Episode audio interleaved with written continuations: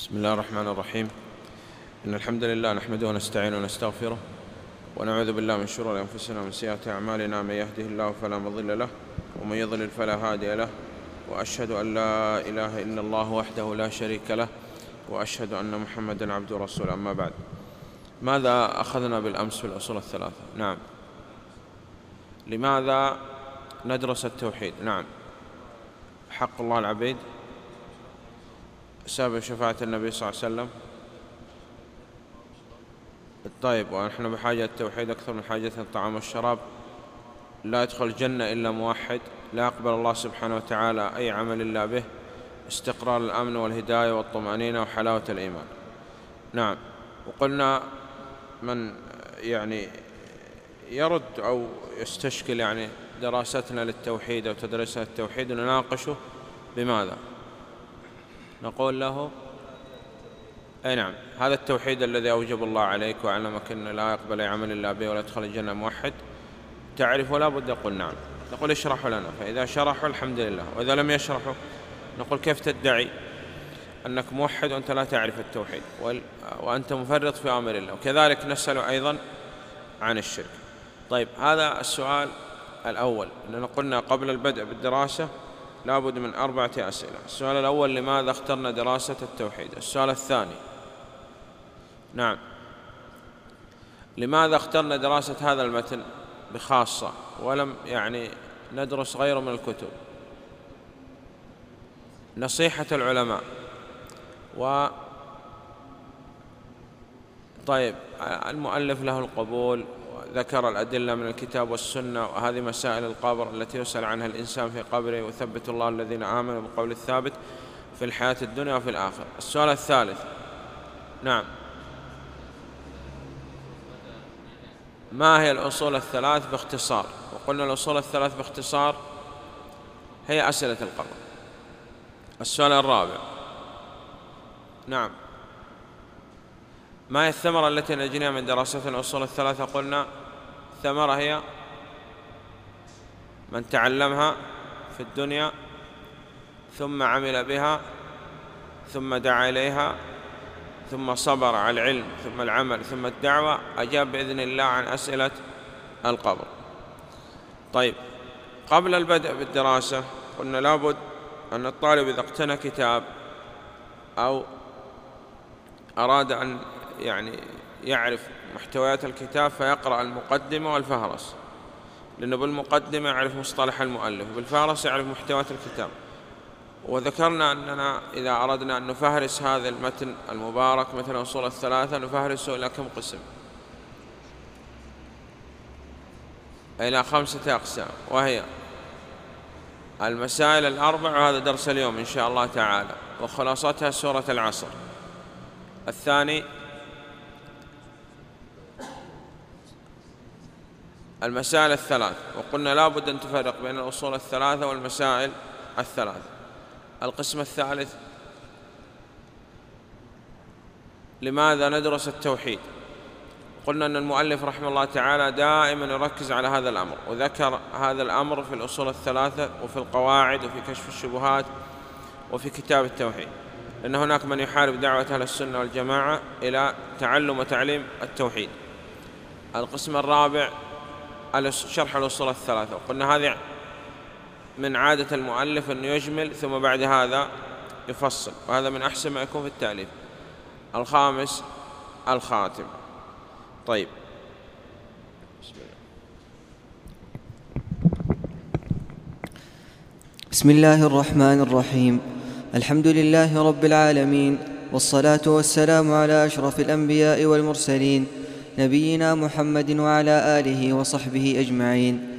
اللهم علمنا ما ينفعنا وانفعنا بما علمتنا وزدنا علما يا رب العالمين.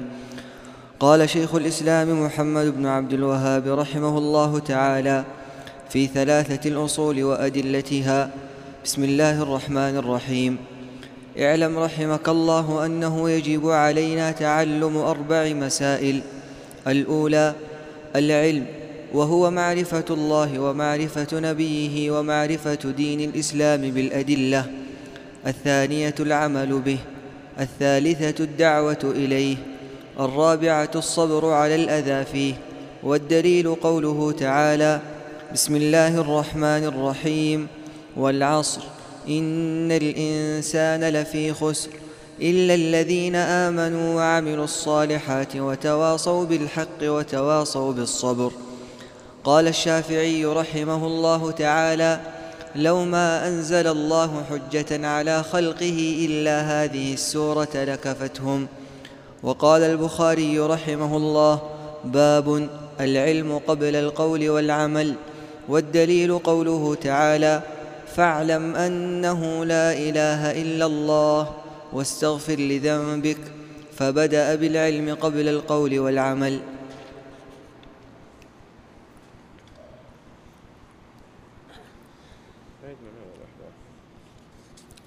قال المصنف رحمه الله بسم الله الرحمن الرحيم. بسم الله الحمد لله والصلاة والسلام على رسول الله. بدأ المؤلف رحمه الله تعالى هذا المتن المبارك بالبسملة. وسبب البدء بالبسملة والله أعلم أن هناك خمسة أسباب. السبب الأول اقتدام بالكتاب العزيز لأن الله سبحانه وتعالى افتتح كتابه ببسم الله الرحمن الرحيم. الثاني اقتداء بالنبي صلى الله عليه وسلم بل وبالأنبياء والرسل عليهم الصلاة والسلام وإنه من سليمان وإنه بسم الله الرحمن الرحيم. الثالث اقتداء بعلماء السلف. والرابع تيمنا وتبركا للبداء بسم الله لأن كل شيء يذكر عليه اسم الله تحل فيه البركة. الخامس استئناسا بحديث وإن كان لا يصح كل أمر ذي بال يبدأ فيه بحمد الله أو بسم الله فهو أقطع وأجدر طيب بعد هذا بدأ المؤلف رحمه الله تعالى في كتابه. نعم قال قال رحمه الله اعلم رحمك الله أنه يجب علينا تعلم أربع مسائل. اعلم رحمك الله. من عادة المؤلف رحمه الله تعالى أنه يدعو للطالب وهذا فيه حرص المؤلف رحمه الله تعالى أن كل خير يلحق بالطالب أو القارئ ودعا في الأصول الثلاثة للقارئ والطالب في ثلاث مواضع ويأتي معنا إن شاء الله تعالى أنه دعا في القواعد الأربع في موضعين. نعم. قال أنه يجب علينا تعلم أربع مسائل وقلنا هذه المسائل الأربع خلاصتها سورة العصر. وسيأتي معنا إن شاء الله تعالى في أنواع الجهاد على ما ذكر ابن القيم رحمه الله تعالى أنه قال الجهاد على أربعة أقسام. القسم الأول جهاد النفس. جهاد النفس يكون بهذه الأمور الأربع. المسائل الأربع تجاهد نفسك. أولا بالعلم وثانيا بالعمل وثالثا بالدعوة ورابعا بالصبر. أن تصبر على العلم أولا ثم على العمل ثانيا ثم على الدعوة ثالثا. نعم. ومن عادة المؤلف أن يذكر مسائل ويذكر لها أعداد حتى تضبط وتحفظ. وهذه في الحقيقة هي طريقة النبي عليه الصلاة والسلام. وأن النبي عليه الصلاة والسلام كان يقول مثل قوله عليه الصلاة والسلام اجتنبوا السبع الموبقات. والموبقات أكثر من سبع لكن أراد النبي صلى الله عليه وسلم من الصحابة رضوان الله عليهم أن يضبطوا في هذا المجلس سبع موبقات. كما ذكر عليه الصلاة والسلام خمس من الفطرة وكما ذكر وقال في العشر المبشرين من الجنة. إذا من أحسن ما يكون في التأليف ومن من المميزات التي تميزت بها كتب الإمام محمد بن عبد الوهاب رحمه الله تعالى أنه يجمع المسائل. ويذكر لك عدد حتى تستطيع أن تضبط هذه الأمور التي يذكرها لك.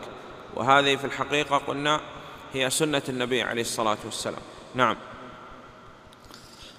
قال رحمه الله الأولى العلم وهو معرفة الله ومعرفة نبيه ومعرفة دين الإسلام بالأدلة. العلم قال وهو معرفة الله. هذه الثلاثة هي الأصول الثلاثة. والمؤلف رحمه الله تعالى أجمل هنا ولم يفصل في الأصول الثلاثة ولم يشرحها. وهذه من عادته في التأليف وهذه من أحسن ما يكون. أنه يجمع المسائل أولا ثم بعد هذا يبدأ بالتفصيل. إذا لابد أن العبد قبل أن يعمل يتعلم أولا ولأن الذي يعمل بلا علم في شبه بالنصارى والذي يعلم ولا يعمل في شبه باليهود. نعم. قال رحمه الله الثانية العمل به. الثانية العمل به لأن ثمرة العلم العمل. وأول من تسعر بهم النار نسأل الله السلامة والعافية عالم تعلم العلم ولم يعمل به وعالم بعلمه لم يعملا معذب من قبل عباد الوثن. وقال بعض العلماء هتف العلم بالعمل فإن أجابه وإلا ارتحل. يعني العلم ينادي العمل فإن جاء العلم العمل بقي العلم وإن لم يأتي نسأل الله السلامة والعافية. لا علم ولا عمل. نعم. قال الثالثة الدعوة إليه. الثالثة الدعوة إليه. أراد المؤلف رحمه الله تعالى أن يرشد إلى الدعوة إلى ما دعا إليه النبي عليه الصلاة والسلام. لأن الإنسان إذا تعلم أولا ثم عمل ثانيا لابد أن يدعو إلى هذا الأمر. لأنه يعرف أنه حق ولابد أن يدل الناس إليه. ونضرب بهذا مثال. إذا رأينا إنسان يمشي في طريق ويكاد أن يسقط ويكاد يسقط في حفرة مثلا. هل ننبهه أو نتركه؟ ننبهه لابد لأننا إذا تركناه قد نضمن هذا الرجل. فقال إن كان هذا في أمور الدنيا فما بالك في أمور الآخرة؟ ففي أمور الآخرة من باب أولى. إذا رأينا الناس أوشك الوقوع في حفر النيران لا بد أن ننبههم. وهذه الذي كان عليه النبي عليه الصلاة والسلام قل هذه سبيلي أدعو إلى الله على بصيرة أنا ومن اتبعني. إذن لو كنت من أتباع النبي صلى الله عليه وسلم حقا لابد أن تدعو إلى ما دعا إليه النبي صلى الله عليه وسلم وأول ما دعا إليه النبي صلى الله عليه وسلم هو التوحيد. إذن أراد المؤلف رحمه الله تعالى بالدعاء أي الدعوة إلى توحيد الله وإلى ما دعا إليه النبي عليه الصلاة والسلام. وعلى ما سيأتي معنا أن الدعوة لها شروط. خمسة. الأول الشرط الأول الإخلاص والشرط الثاني معرفة حال المدعو والشرط الثالث الشرط الثالث العلم الشرعي والرابع الحكمة والخامس الصبر على ما سيأتي معنا إن شاء الله من الأدلة. نعم. قال رحمه الله الرابعة الصبر على الأذى فيه. الصبر على الأذى فيه. كأن المؤلف رحمه الله تعالى يقول أن هذا الطريق سلك الأنبياء والرسل عليهم الصلاة والسلام ولحقهم ما لحقهم من أذى. ولا يمكن أن يأتي أحد ويسلك هذا الطريق ولا يلحق شيء. فإذا لابد أن تصبر. نصبر على ماذا؟ كأن يرشد المؤلف رحمه الله تعالى إلى الصبر أولا على العلم والصبر الثانيا على العمل والصبر ثالثا على الدعوة إلى الله. لأن هذا الطريق سلك الأنبياء والرسل عليهم الصلاة والسلام والحق ما لحق من أذى والعلماء يقسموا الصبر إلى ثلاثة أقسام صبر على طاعة الله حتى تؤدى كالصبر على الصلاة. والثاني الصبر عن معصية الله حتى تجتنب كالصبر عن المحرمات ومن أعظمها الشرك. الثالث الصبر على أقدار الله سبحانه وتعالى. إذن الصبر ينقسم إلى ثلاثة أقسام. صبر على طاعة الله حتى تؤدى وعن معصية الله حتى تجتنب والثالث على أقدار الله ما يقدر الله سبحانه وتعالى العبد مثل المرض أو الفقر وغيره نعم.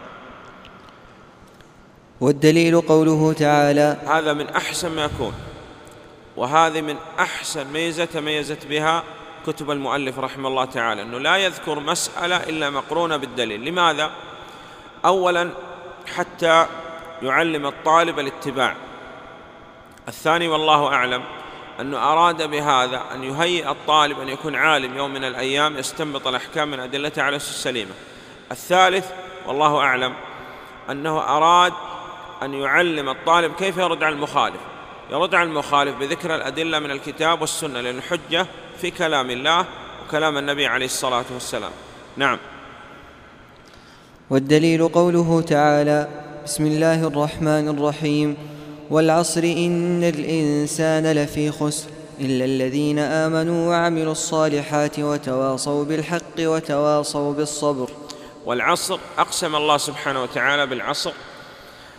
والله سبحانه وتعالى لا يسأل عما يفعل وهم يسألون. ولله سبحانه وتعالى أن يقسم بما شاء من مخلوقاته. وليس لنا أن نقسم إلا بالله ومن حلف بغير الله فقد كفر أو أشرك إن الإنسان لفي خسر. كل إنسان فهو خاسر. واستثنى الله سبحانه وتعالى الذين آمنوا وعملوا الصالحات وتواصوا بالحق وتواصوا بالصبر. ولو تسأل أي إنسان على وجه الأرض سواء كان مسلم أو كافر هل تريد الربح أم الخسارة؟ لا يمكن أن يختار إلا الربح. ولذلك هذه السورة كانت كافية في قيام الحجة على الخلق أن يتعلموا ويعملوا ويدعوا ويصبروا فلذلك قال الشافعي رحمه الله تعالى لو ما أنزل الله حجة على خلق إلا هذه السورة لكفتهم. هل معنى هذا الكلام من الإمام الشافعي رحمه الله تعالى؟ أنه لا يريد نزول شيء من القرآن إلا سورة العصر؟ لا. كان يقول الشافعي أن هذه السورة وحدها تكفي في قيام الحجة على الخلق أن يتعلموا ثم يعملوا ثم يدعوا ثم يصبروا فما بالك بباقي سور القرآن؟ فالقرآن كله حجج. فقد قامت الحجة على الخلق بهذه السورة فضلا عن غيرها من السور. نعم. والعصر إن الإنسان لفي خسر. إلا الذين آمنوا سوف يأتي معنا. أن الإيمان هو قول وعمل واعتقاد يزيد وينقص. نعم. قال رحمه الله قال الشافعي رحمه الله تعالى وهذا أيضا من ما تميز به المؤلف رحمه الله تعالى أنه ينقل عن أئمة السلف وعن علماء أهل السنة والجماعة والنقل عن علماء أهل السنة والجماعة هذا ليس للاحتجاج ولكن هذا للاستئناس به. نعم الإمام الشافعي هو الإمام محمد بن إدريس الشافعي رحمه الله تعالى آه، معروف من أصحاب المذاهب الأربع. نعم. من أئمة المذاهب الأربع. نعم. قال الشافعي رحمه الله تعالى لو ما أنزل الله حجة على خلقه إلا هذه السورة لكفتهم. نعم. وقال البخاري رحمه الله تعالى البخاري هو محمد بن إسماعيل البخاري رحمه الله تعالى صاحب كتاب الصحيح. نعم. وقال البخاري رحمه الله تعالى باب العلم قبل القول والعمل. والدليل قوله تعالى فاعلم أنه لا إله إلا الله واستغفر لذنبك. فبدأ بالعلم قبل القول والعمل. نقل المؤلف رحمه الله تعالى قول الإمام البخاري رحمه الله وذكر أن البخاري رحمه الله تعالى بوب وجعل باب العلم قبل القول والعمل لأن الإنسان إذا عمل بلا علم ففي شبه بالنصارى كما ذكرنا وإذا تعلم ولم يعمل في شبه باليهود. إذا لابد أولا من العلم ثم بعد هذا من العمل.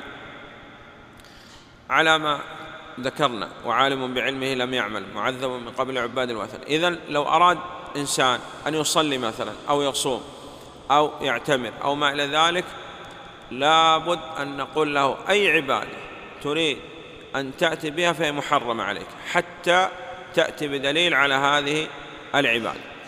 وشرط قبول العبادة الإخلاص والمتابعة لهدي النبي عليه الصلاة والسلام. قال والدليل وهذا فيه أن علماء السلف رحمهم الله تعالى أنهم لا يذكروا مسألة إلا مقرونة بالدليل على ما تقدم معنا. فاعلم أولا أنه لا إله إلا الله ومحمدا عبده ورسوله. ومعنى لا إله إلا الله لا معبود بحق إلا الله على ما سيأتي معنا إن شاء الله تعالى. وأن محمدا عبده ورسوله مقتضاها طاعته فيما أمر وتصديقه فيما أخبر واجتناب ما عنه نهى وزجر. فاعلم أنه لا إله إلا الله. إذا بدأ بالعلم قبل القول والعمل. فاعلم أنه لا إله إلا الله واستغفر لذنبك لأن في العادة أن الإنسان إذا عمل أي عمل لا بد أن يكون في عمله شيء من القصور. وشرع الله سبحانه وتعالى الاستغفار بعد العبادات. كما أن النبي صلى الله عليه وسلم كان من هدي أن يستغفر أدبار الصلوات المفروضة.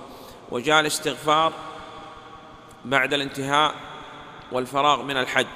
وكذلك عندما نزل قوله تعالى فسبح بحمد ربك واستغفره هذا دليل على أن النبي صلى الله عليه وسلم دنا أجله. وقرن الله سبحانه وتعالى التوحيد مع الاستغفار. والدليل هذه الآية فاعلم أنه لا إله إلا الله واستغفر لذنبه لأنه في العادة أن الإنسان إذا قلنا عمل أي عمل لا بد أن يكون في عمل شيء من القصور ولذلك شرع الاستغفار. وكان النبي صلى الله عليه وسلم يستغفر يستغفر الله سبحانه وتعالى ويتوب إليه. والله أعلم. وصلى الله على محمد وآله وصحبه وسلم. ماذا أخذنا؟ نعم. بدأ المؤلف رحمه الله تعالى بالبسملة. سبب البدء بالبسملة قلنا الأول اقتداء بالكتاب العزيز. بالنبي صلى الله عليه وسلم بل وبالأنبياء والرسل عليهم الصلاة والسلام اقتداء بعلماء السلف استئناسا بحديث وإن كان لا يصح كل أمر ذي بال. والخامس تيمم وتبرك بدأ بسم الله وغيره. نعم. أرفع صوتك. نعم أن دعا للطالب. وقلنا دعا في الأصول الثلاثة في ثلاث مواضع. نعم. ما أسمع. أي نعم. أراد من الطالب أن يضبط.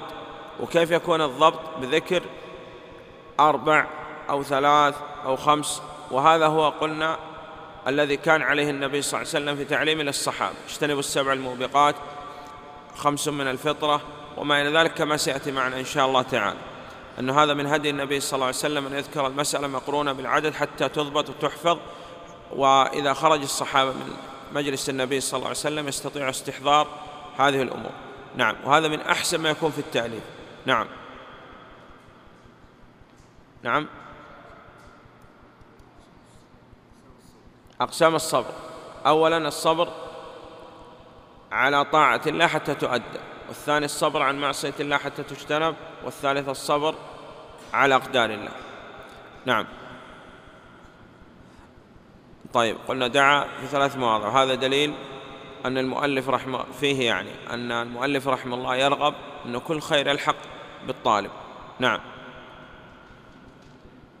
بدأ بالعلم لأنه لابد من العلم قبل العمل. نعم. والله أعلم وصلى الله على محمد وآله وصحبه وسلم.